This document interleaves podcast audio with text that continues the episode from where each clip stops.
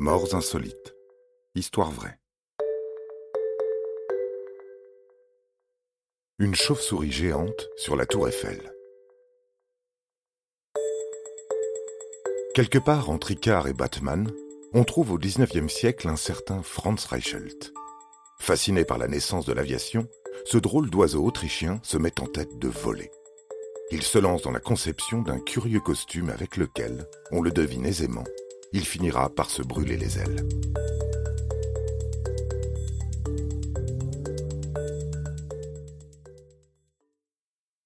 En 1911, âgé d'une trentaine d'années, Franz Reichelt s'installe à Paris, dans les quartiers de l'Opéra. Ses confections de tenues y connaissent un certain succès, mais le tailleur a la tête ailleurs, dans les nuages. Là-haut, d'étranges engins ailés motorisés voguent dans le ciel. Ce sont les premiers vols de l'homme, ce sont aussi les premiers crashs.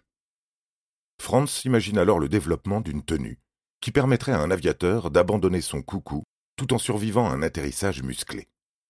S'inspirant des ailes d'une chauve-souris, il utilise une toile caoutchoutée qui, assemblée à une armature, permet à la matière de se déployer pour ralentir la vitesse de la chute.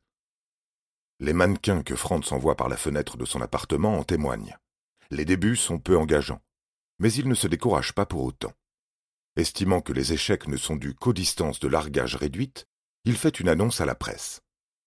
Ce dimanche 4 février 1912, il démontrera le brio de son invention en s'élançant depuis la tour Eiffel.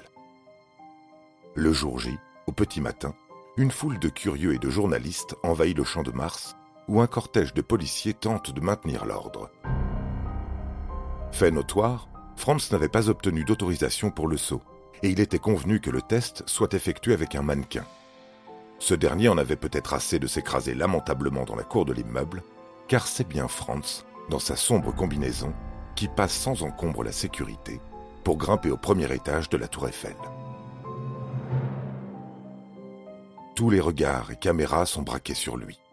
Au bord du vide, il doute, longuement, une minute entière, avant de sauter le pas. Sa chute, elle, ne dure que quelques secondes. L'impact est si brutal qu'il meurt sur le coup, laissant au sol une empreinte ailée, profonde de 20 cm.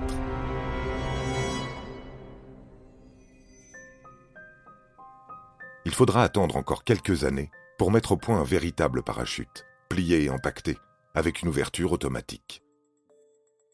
Un modèle bien moins élégant que la parure de Franz Reichelt, certes, mais qui lui aurait évité une mort soudaine ainsi qu'un célèbre surnom, celui du tailleur volant. Vous avez aimé cet épisode? N'hésitez pas à le commenter, à le partager et à le noter. À bientôt pour de nouvelles histoires.